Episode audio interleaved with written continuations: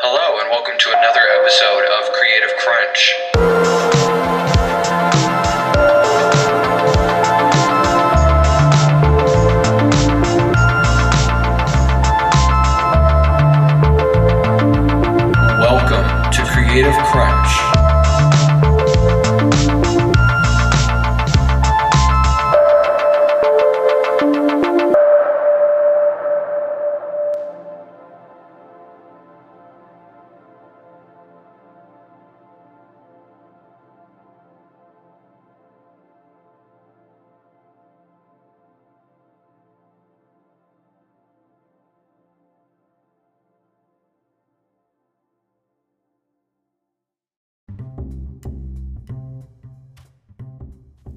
What's up, everyone? Welcome back to another Creative Crunch Denver Startup Week mini-sode. I'm your host, Curtis Tucker, as always.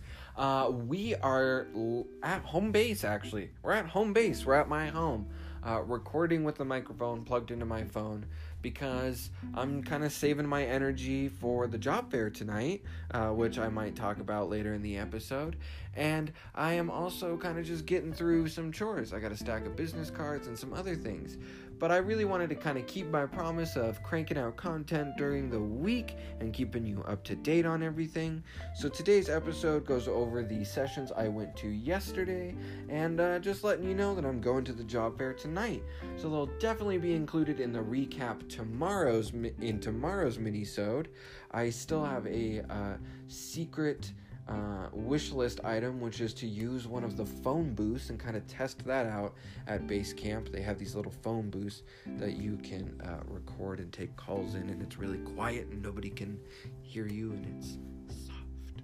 So we'll see how that goes tomorrow. That's the goal, at least. Uh, again, learning to be flexible. What did you think of that sweet new intro song by Dallas Scott? I hope you enjoyed that. If you did, I linked his Instagram in the description below. So let's get into the sessions that I went to yesterday and my thoughts on the job fair tonight. Thanks for listening in and enjoy. All right, so we are going to just start off by recapping yesterday, Tuesday of Startup Week. Uh, it was quite a crazy day.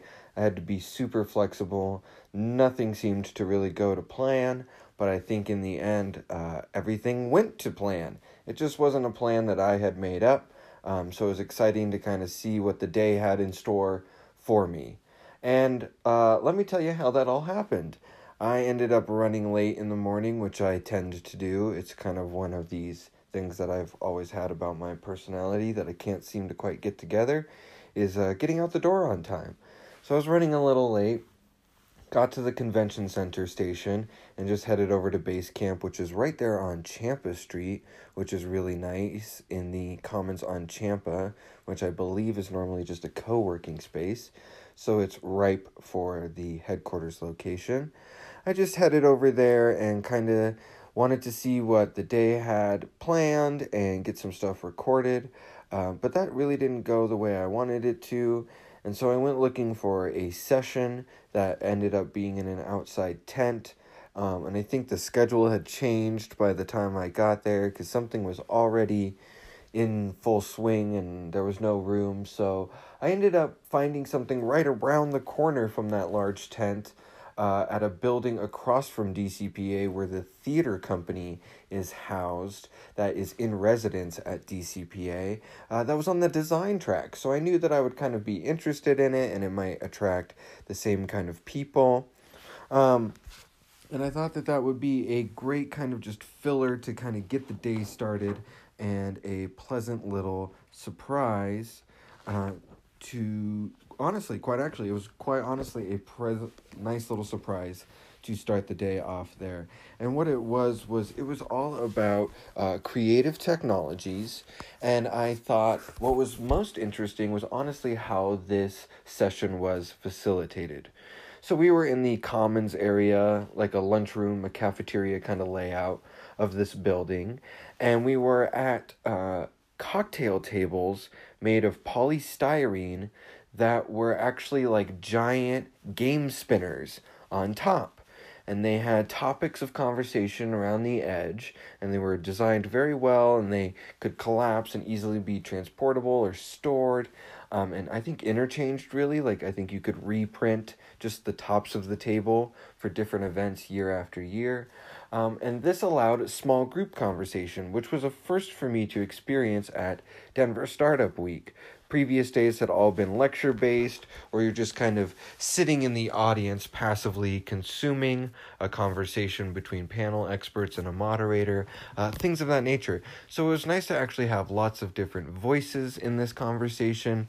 Uh, the other cool thing about the structure of it was that it was broken into 10 minute conversations.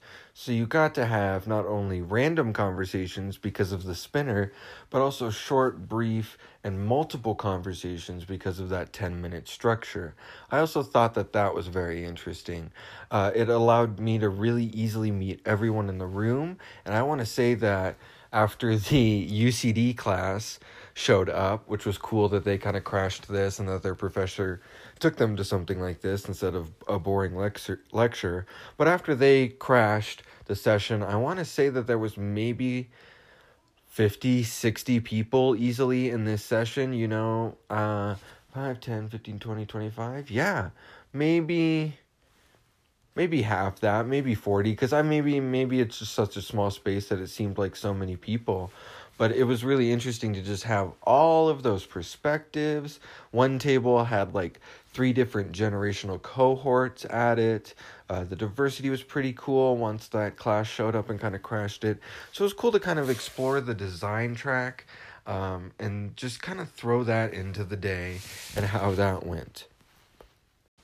So that was what was really interesting about the structure of that. And I think that was maybe something that's a little unique to the design track is you have designers and people studying creative technologies and in the uh, communication design field also exploring how we learn and sort of changing dynamics up and kind of knowing now that maybe lectures and just slide presentations or moderated conversations, albeit easy to produce and sort of uh, mass disseminate, may not be as impactful in the learning as something with a unique structure that has small group work, large recaps. Um, you know, it was a really interesting way, and I think it could be scalable, and I think it could be repeated, and I think it could be an interesting way to just mix up any cocktail hour, right? Is to have a little portion of it dedicated to these sort of edutainment uh, things with these spinner cocktail tables, right?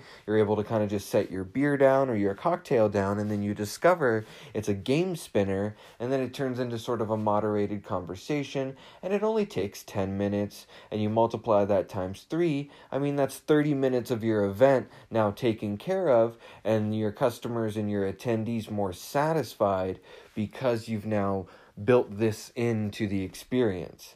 I also want to go on the record and say that they had killer street tacos provided by a local restaurant. And I think kind of having a lunch or a food kind of item at your presentation is a great soft benefit um, and seems to be a perk at Denver Startup Week and kind of how you can get people to come. A little bit about the conversations we were having. So, again, we were focused around creative technologies.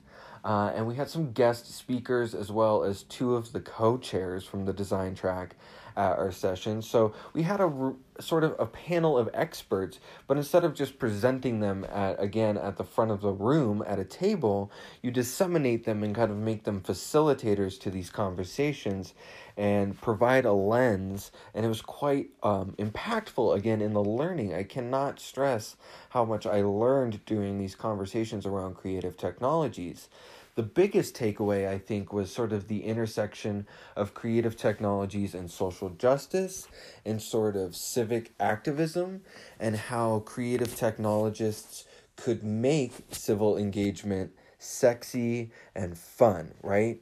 Uh, one of the ideas we had was to develop an app that made reporting a pothole uh, more fun than just calling 711, right? Like, what if you earned coins that could be redeemed for things uh, when you reported a pothole or maybe an infrastructure flaw? Um, one of the gentlemen or one of the people that we talked to who was facilitating the conversation worked at Legwork Studio, uh, who has been instrumental in sort of art interjections in the city. Uh, the scooters came up a lot, which I think is interesting how much those uh, transportation devices are impacting creative technologists and sort of just the social landscape um, and all. I can't tell you how many conversations, not only at Denver Startup Week, but in general in the past month, I've had about these conversations through the photography of them and in person. Uh, it's just fascinating to see how scooters are a creative technology and sort of how the push to just drop them off in Denver is actually in my eyes and in sort of I think in this group generally speaking was the best way to go about it. Because there was no way you could sit around and wait for creative technology policymakers and legislations to catch up to and be ready right there's no way you could put enough laws and infrastructure in place because you don't really know what's going to happen so it was really interesting to have conversations around creative technology in an interesting way. And it was quite honestly a pleasant surprise to a little hiccup in the morning. Uh, but I also got Boyer's coffee at base camp, which was great. And I threw a Red Bull in the backpack for free. And again, base camp is just a great place to kind of hang out, start your day. The con- location was really convenient this year. Uh, with it being next to the convention center, I'm able to take the train in from the suburbs and easily get there, making this free event truly free. So we're gonna take a quick break, and then I am all gonna tell you, but but sorry about that. We're gonna take a quick break, and then I'm gonna tell you all how to publish a revolution. Thanks for listening in.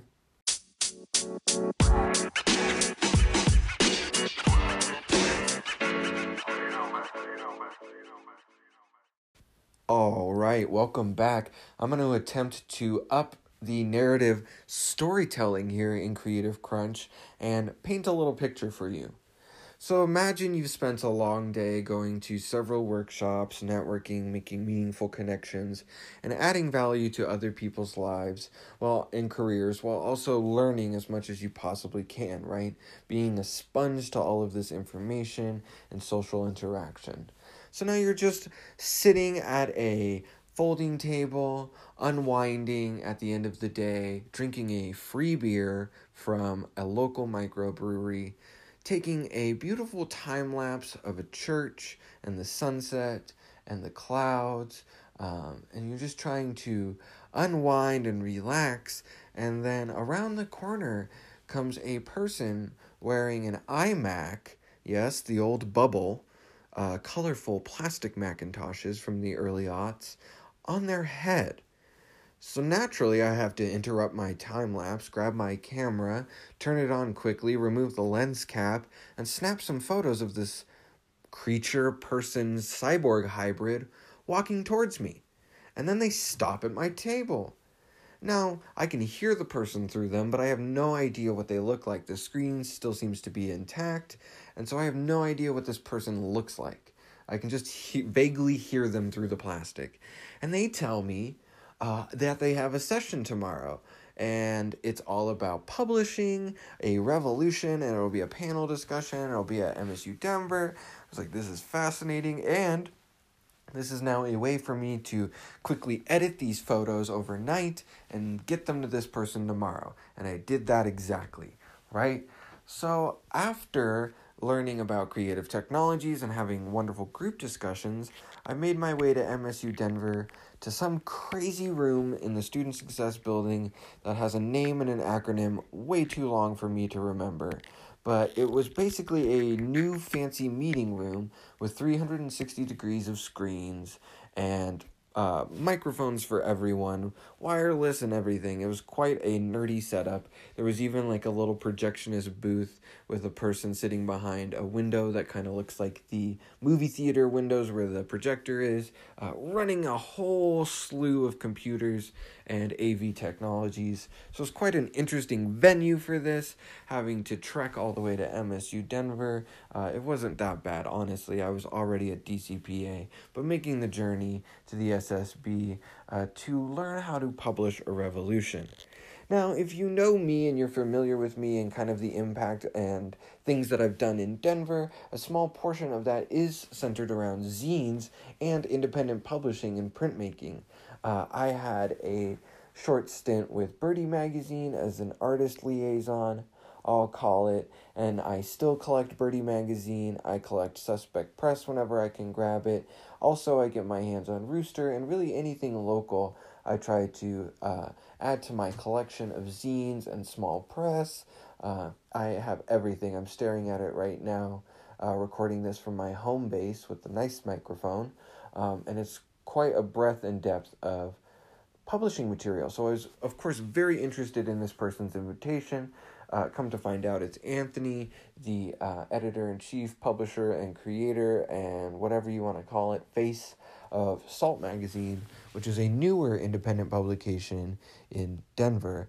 Uh, it was Anthony on the panel, as well as Brittany, the editor in chief of 303 magazine, which is actually 100% digital now, and Lee, who was the founder and operator of an indigenous comic book store in New Mexico, as well as the creator of Indigicon, the Indigenous Comic Con.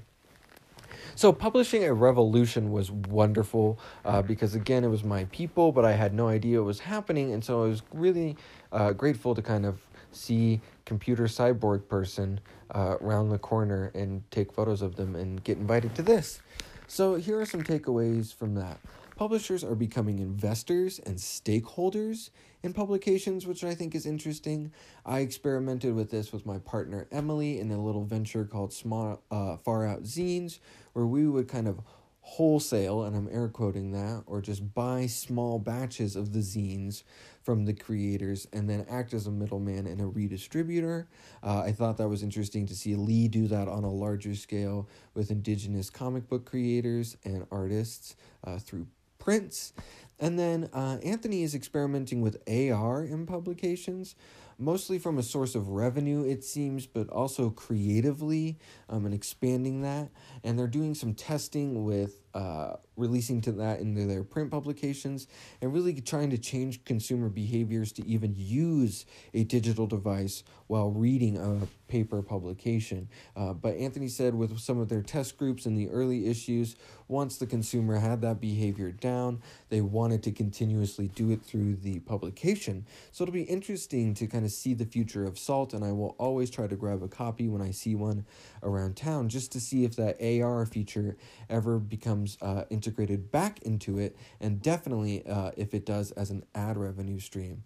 Um, both Anthony from Salt Magazine and Brittany from 303 are experimenting and doing research with video into their publications. Uh, 303, obviously, it makes a little bit more sense because they are all digital, so they could easily integrate video um, and diversify their portfolio of content and sort of expand the breadth and depth, and also just simply respond to the algorithms which are designed on social media platforms for video. Uh, you can easily do this test for yourself and prove me right or wrong. Post a picture one day and then post a video the another day.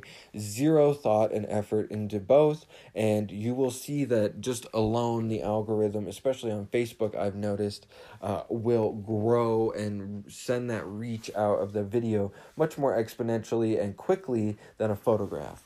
Right, so it's interesting to see that uh, publishers thinking about video. Of course, both of them are thinking about events. Uh, 303 Magazine has always partnered with Denver Fashion Week. And then, of course, uh, Lee mentioned Indigenous Con, which I thought was interesting. Salt Magazine is experimenting more with uh, local pop ups and smaller community engagements, sort of just to boost readership. And I think that makes sense, right? Like you pop up, you say, This is what we look like, look for us. This is the kind of experiences we provide. This is what we research. Here's a free whatever check out our ar thing right? Like a pop-up is a great way for i think them to like reintroduce ar into the community. Just do like a little hands-on demo there. So um, bouncing off of that other events session we did it's proof right? Like this is validation. On a completely different session on a completely different day events came up. So everything from the events session that we talked about in the last mini-sode uh, you see now in publishing, even publishers of print publications are getting into events. And that was kind of the genesis of Stuff on Walls, is it was a partnership with Birdie Magazine in the early days um, to kind of also increase their readership and their awareness. Uh, now, the last takeaway I want to talk about before we hit the 10 minute mark here is saying thank you, right? And this was an interesting talking point that came across through all three of these publishers is that not only can you or should you be providing exposure uh, when you can't necessarily meet someone's financial goals, but you should be providing meaningful exposure, right? And that is, again, asking about a contributor's goals. Uh, I think a lot of times with photography, it's like, okay, well, maybe I could get you into this kind of thing so that you can take these kind of photos and expand your portfolio into this area as well as compensation, right? And it might be tickets on a lot. I, I think just in general, without using specific examples, it's providing a long list of soft benefits if you can't quite meet a contributor's financial expectations. And that was echoed across all of the boards. I think most successfully with Lee um, and his comic book business in the form of being an investor, right? And getting the artist to have skin in the game, to put money up um, themselves as a business, as a comic book store, because uh, as he was saying, they are a chain, uh, they are a distribution channel, right? He has ways of moving 10,000 units, right? Like there's a way for Lee to move his comics that he's investing in uh, through his events and through his store and through online sales and whatever, and the artist does as well. The artist has created a list over time through events and through social media engagement that is exclusive to them. And so they can sell their comics to that audience and retain all of their uh, money from that and make their money back, right? And re get their skin, I guess is how you could say that. So we just crossed the 10 minute mark. Obviously, I was very fascinated with the Publishing a Revolution. It kind of echoed everything that I've seen with zines and working with and volunteering for the Denver Zine Library and going to Zine Fest and having friends in the small press sphere in Denver. I think the same sentiments we experienced as independent creators are also echoed on a larger scale. But then the challenge is now you have other people involved, right? And I experienced that with Far Out Zines.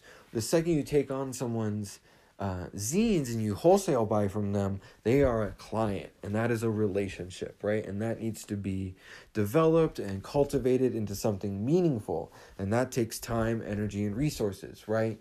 And so it's really interesting to see that, you know, like they have the exact same challenges, but now other people are involved, and so it becomes a little bit more risky.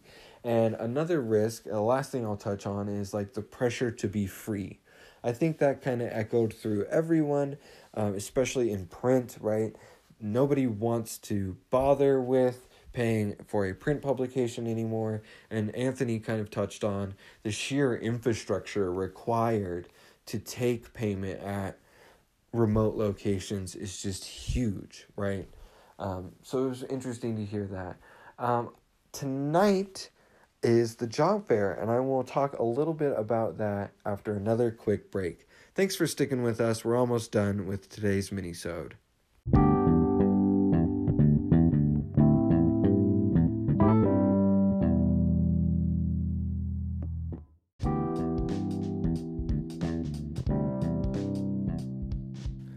All right, so that pretty much wraps up today's mini-sode. A little recap of yesterday. I don't think much is gonna happen today. I might go hang out at base camp, uh, but honestly, I might stay home and just get a lot of work done. I have uh, a stack of business cards that I need to get through and touch base with people and kind of see who I could still set up meetings with maybe tomorrow and Friday at base camp during startup week. Just get the ball rolling right here and now. Uh, don't waste any time and do it next week. So that might be uh, part of today and tomorrow and Friday is to just kind of go through that. Tonight is a job fair at the McNichols building. I'm really excited for this. I'm interested to kind of see the layout. I've only been to a handful of job fairs in the past. Uh, one was specifically for the cannabis industry, and honestly, because I did not have my badge, I was just really overlooked. Um, I did not know that going into that, that that would be kind of a requirement. So I'm interested to kind of see the learning curve for me tonight.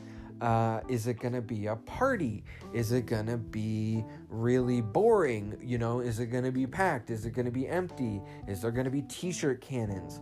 I'm really excited to kind of see what.